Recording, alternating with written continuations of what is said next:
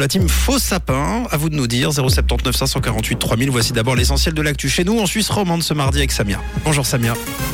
Bonjour Mathieu, bonjour à tous. Les travailleurs précaires au centre d'un nouveau projet dans le canton de Vaud. L'inflation se précise pour 2023 et le froid aussi pour aujourd'hui.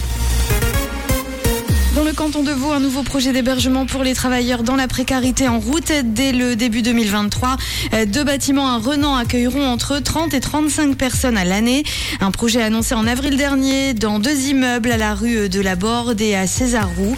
Euh, l'un sera destiné aux personnes en emploi et vulnérables. L'autre accueillera les seniors, femmes et enfants recourant actuellement aux hébergements d'urgence.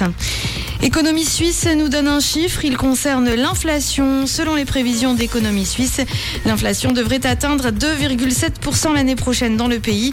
Des projections qui dépassent le taux maximum de 2% visé par la Banque nationale suisse. Sur le plan de l'énergie, économie suisse prévoit une baisse des coûts des énergies fossiles l'année prochaine par rapport à cette année.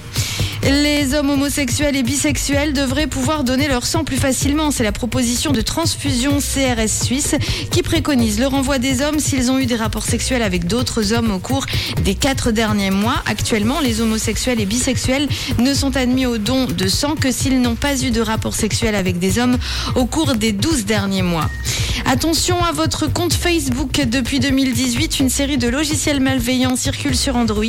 Ils se font passer pour des applications éducatives mais ce sont des virus qui dérobent les identifiants de compte Facebook pour les utiliser un peu partout sur le web. Plus de 300 000 appareils dans 71 pays ont été infectés par ces applications Android dites éducatives.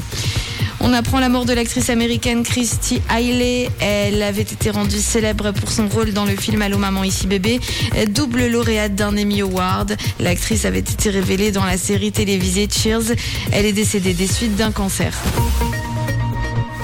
Le soleil reste avec nous, quelques petits nuages ici et là, et puis le froid. Hein. Le froid bien présent euh, ce matin autour des moins 1 degré.